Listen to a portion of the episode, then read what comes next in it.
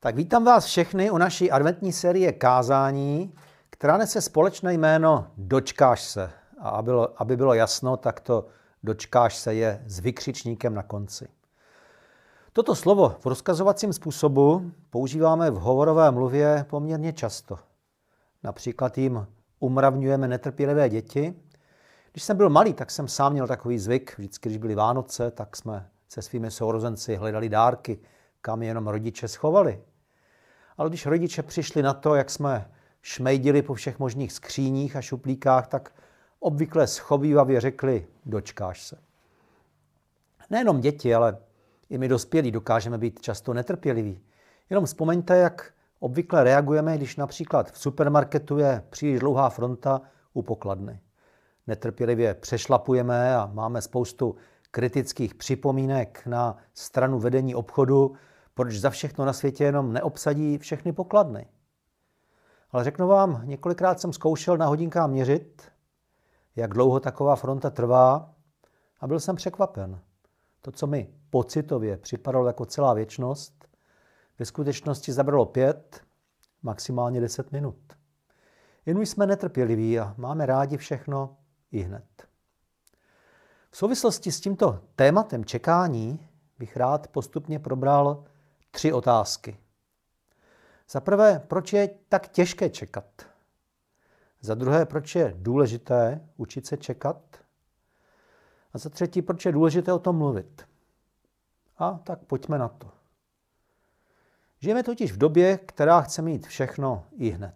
Asi to pro nás není příliš překvapivé zjištění. Jenom pro upřesnění, mluvíme tady o věcech, které jsou příjemné. Je totiž řada témat, o kterých bychom si přáli, aby jsme se jich nedočkali nikdy, ale o tom tady nemluvím. Vezměme si například třeba jenom oblast gastronomie. S kolika potravinami se jenom pojí výraz instantní. Máme instantní polévky, instantní čaje, instantní kakao, instantní nudle a další a další. Na trhu doslova rozhodují minuty. Co připravíte rychleji, to se prodává lépe. A pak tady máme fast foody. Jakoby ty nejkrásnější chvíle z celého dne, chvíle, které strávíme dobrým jídlem, bychom chtěli mít co nejrychleji za sebou. No a co třeba rychlé půjčky, rychlé nákupy na e-shopech, rychlovarné konvice, brouzdání na rychlém internetu, zatímco pojídáme rychlokvašky, když se něco rozbije, slepíme to vteřinovým lepidlem, cestujeme rychlovlaky. Tématem těchto dnů je rychlotest na COVID. Zkrátka všechno potřebujeme rychle. Výsledkem je, že nedokážeme čekat a paradoxem je, že času máme stále méně. Upřímně řečeno, ono to není jenom věc této doby. Netrpělivost máme v povaze. Když to trpělivosti, té se musíme těžko učit. Jen vzpomeňte, asi každému z nás rodiče vštěpovali jednoduché pravidlo už od dětství, nejprve povinnost, potom zábava. Ať už tou povinností bylo učení, domácí úklid nebo nějaká jiná forma pomoci rodičům, všichni si dobře pamatujeme na to nutkání, nějak si tu práci zpříjemnit. Umění počkat je spojeno s trpělivostí. A ne náhodou je slovo trpělivost odvozeno od slova trpět. Dlouhé čekání často takovým utrpením bývá. Mimochodem, trpělivost je jednou z požadovaných křesťanských cností. V Novém zákoně je toto slovo zmíněno minimálně 30krát a většinou je spojeno s nějakou konkrétní výzvou, abychom se této trpělivosti učili. A to si pište, že u toho budeme trpět. Proč je tedy důležité umět čekat? Napadá mě v této souvislosti test, který, nebo takový výzkum, který kdysi před lety byl velice populární a dodnes je v literatuře hojně citovaný. Šlo o to, že psycholog, který se jmenoval Walter Michel ze Stanfordovy univerzity, prováděl pokus s několika stovkami asi čtyřletých dětí. Tehdy jim nabídl bonbon, konkrétně šlo tenkrát o marshmallowny, ale také jim řekl, že ten bonbon si můžou sice hned sníst, ale pokud chvíli počkají, než si někam odskočí a vrátí se, můžou mít bonbony dva. Ale pokud nechtějí čekat, klidně ho můžou sníst hned, nic se nestane. Cílem pokusu bylo změřit, kolik dětí dokáže ten bonbon si odřít si a počkat o něco později, až budou mít dva.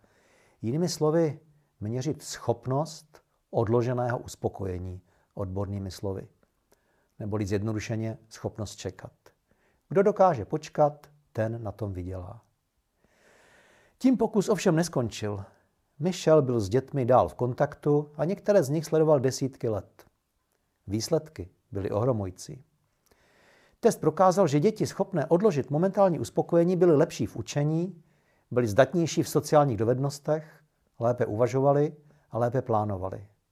Ty děti, které nedokázaly čekat, měly sklon jednat impulzivněji, agresivněji, měly více sklony k závislostem a celkově se zdálo, že v životě jsou méně úspěšné. I když tento test byl později zopakován s trošku jinými výsledky a následně byl i spochybněn, ukázalo se, že čekání je jenom jedním z předpokladů. Pro celkový, celkový úspěch v životě jsou důležité i jiné věci. Jako nejzásadnější se ukázalo rodinné zázemí, ale, ale přesto sebou nese stále to poselství, které je dodnes populární a přijímané. Má smysl učit děti už od malička, aby uměli na určité věci počkat a třeba si umět i na chvíli odřít si, aby potom na, na tom později vydělali. Víte, ono umění čekat má i mnoho praktických vyústění. Pokud chcete být v životě úspěšní, tak je nutné se připravovat. To znamená studovat nebo trénovat, cvičit, prostě se rozvíjet. Sen mnoha mladých lidí vypadnout ze školy a hned začít vydělávat obrovské prachy, to se výjimečně jenom někomu podaří. Ale spíš tomu tak nebývá. Za úspěchem stojí obvykle mnoho let dřiny, odříkání se, úsilovné práce. Ono totiž platí, že hudební virtuos, kuchař, stejně jako programátor nebo třeba dobrý řemeslník, se musí léta učit. A tak můžeme vidět, že učení, čekání není jenom pasivním postojem, ale je to spojené i s nějakou aktivní činností. Pokud bychom měli jenom čekat a nic nedělat, tak to je utrpení. To je mimochodem třeba důvod, proč já sám osobně u sebe třeba mám vždycky sluchátka nebo elektronickou čtečku a když jsem v nějaké čekárně u lékaře nebo třeba v dlouhé frontě, tak abych něco užitečného mohl dělat. Proč je tedy důležité o tom očekávání takto mluvit? Možná si říkáte, když skončí tady ta obecná přednáška, začne nějaké kázání a teď je ta chvíle. Kdysi dávno v Izraeli žili dva lidé, kterým Bůh doslova řekl, dočkáš se. Jedním z nich byl prorok Simeon.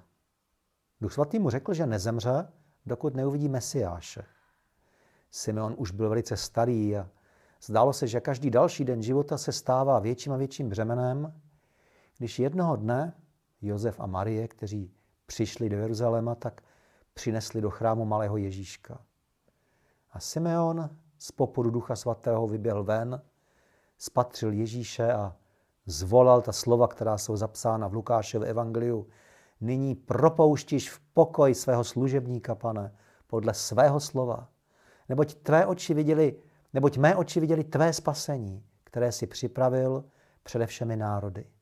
Světlo, jež bude zjevením pohanům, slávu pro tvůj lid Izrael. Nyní propouštíš Latinsky se tomu říká nuns dimitis a to jsou slova, která vešla do historie, stala se námětem mnohých liturgií, uměleckých děl. Simeon se dočkal. A to nám ukazuje, že dějiny Bible jsou v jistém smyslu i dějiny, dějinami očekávání. Již na úsvitu dějin, bezprostředně po vyhnání z ráje, Bůh dává prvním lidem zaslíbení, že jednou se věci napraví. Zaslíbení, které bylo mnohokrát opakováno, parafrázováno a aktualizováno. Zaslíbení o tom, že na svět přijde spasitel. Kolik proroků o něm mluvilo, v kolika žalmech se tento motiv opakuje. Příchod Mesiáše byl ústředním očekáváním Izraele. A proto můžeme rozumět Simeonovi, když zvolal, nyní propouštíš, nuns dimitis. Simeon se tak stává s určitou nadsázkou patronem všech čekajících. Říkám s nadsázkou, protože si myslím, že žádná církev nemá patrona čekajících, ale, ale myslím, že by se to hodilo. Očekáváním na Kristův příchod Starozákonní Izrael žil skutečně velice intenzivně a někdy se toto očekávání, nebo někdy toto očekávání nabývalo opravdu dramatických poloh. Jedním z čekajících byl i Jan Křtitel. Jeho povoláním, se kterým přišel na svět, bylo rozeznat Mesiáše a ukázat na něj celému Izraeli. A když tedy Ježíš konečně přišel, křtitelovi sebevědomí zrostlo a řekl si, že boží království je konečně tady, a tak začal nevybíravě kritizovat krále Heroda. Skončilo to tak, že Herodes ho zabásnul a Jan Křtitel upadl do duchovní krize. Tehdy poslal za Ježíšem posly se slovy. Poslal nás Jan Křtitel a ptá se, jsi ten, který má přijít, anebo máme čekat jiného? Tento příběh nám ukazuje, že čekání není vždycky jednoduché. Někdy se dočkáme, ale jindy si jenom myslíme, že jsme se dočkali. Věci se najednou začnou vyvíjet trošku jiným směrem, než jsme čekali. A to je pro naši víru velice důležité. Někdy se za něco modlíme a máme jasnou představu, jak by to Bůh měl udělat. Jenže Bůh to často udělá jinak. A my, když jsme příliš fixováni na tu naši představu, tak nám to zabraňuje vidět boží jednání. A stále jenom čekáme a čekáme, místo aby jsme se radovali z toho, že Bůh jedná. Chci vám tady říci, že Bůh vyslýchá naše modlitby častěji, než si myslíme. Ale my to nevidíme, protože jsme tolik omezeni našimi představami.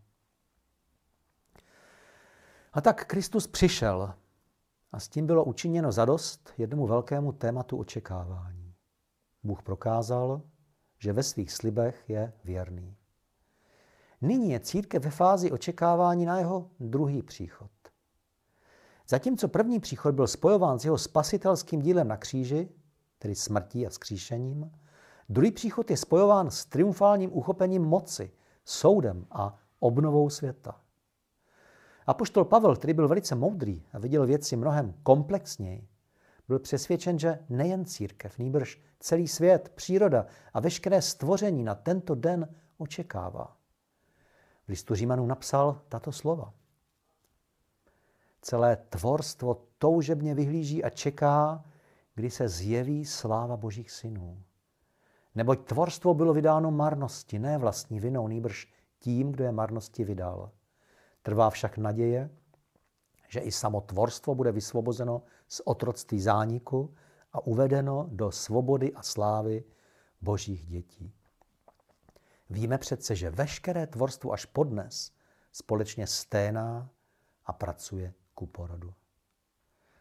Tato slova jsou pro nás poněkud zastřena tajemstvím, ale cítíme tady, že očekávání je něčím velikým, velkým tématem, které v Biblii je a je podstatou celého současného vesmíru, až by se dalo říci, že jde o agónii, očekávání, kterou Pavel přirovnává k porodním bolestem. Všichni žijeme v napětí, než se ty věci naplní. Vnitřně cítíme, že svět si zaslouží být lepším místem k životu, než nyní je. Bytostně všichni toužíme po spravedlnosti, po míru, po světě bez násilí, podvodu a intrik. A tato touha je stará jako lidstvo samo a celé stvoření se chvěje nedočkavostí, než se tak stane.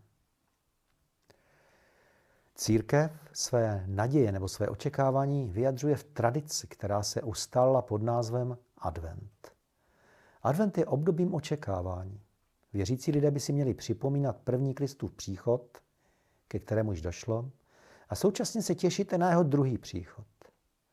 Advent je obdobím duchovní přípravy na Vánoce. I lidé mimo církev tak nějak vědí, že toto období by se měli sklidnit a víc přemýšlet nad duchovními věcmi.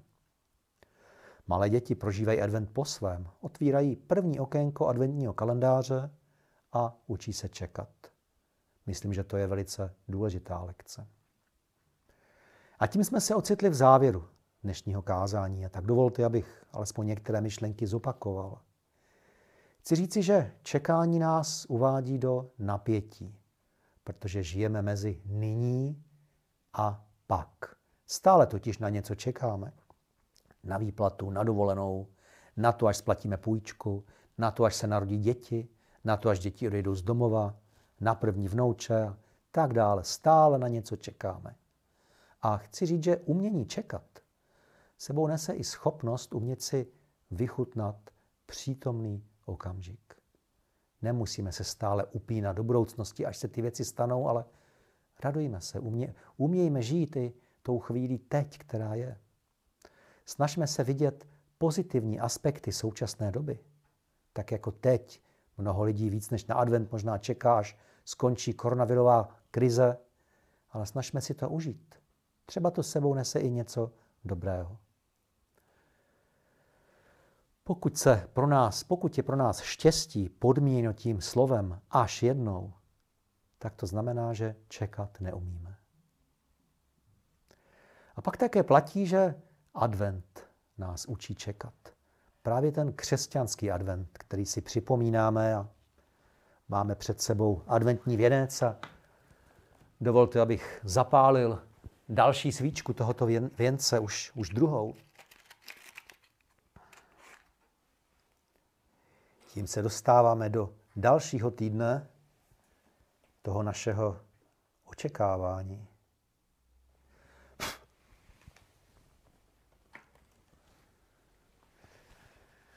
Advent nám připomíná, jak je to čekání důležitým tématem v Bibli, v Božím slovu. Zmínil jsem, že nový zákon mnohokrát tam akcentuje tu důležitost očekávání a přečtěme si alespoň jediný verš. 2. Tesalonickým 3.5. Pán nešť řídí vaše srdce k boží lásce a k trpělivosti Kristově.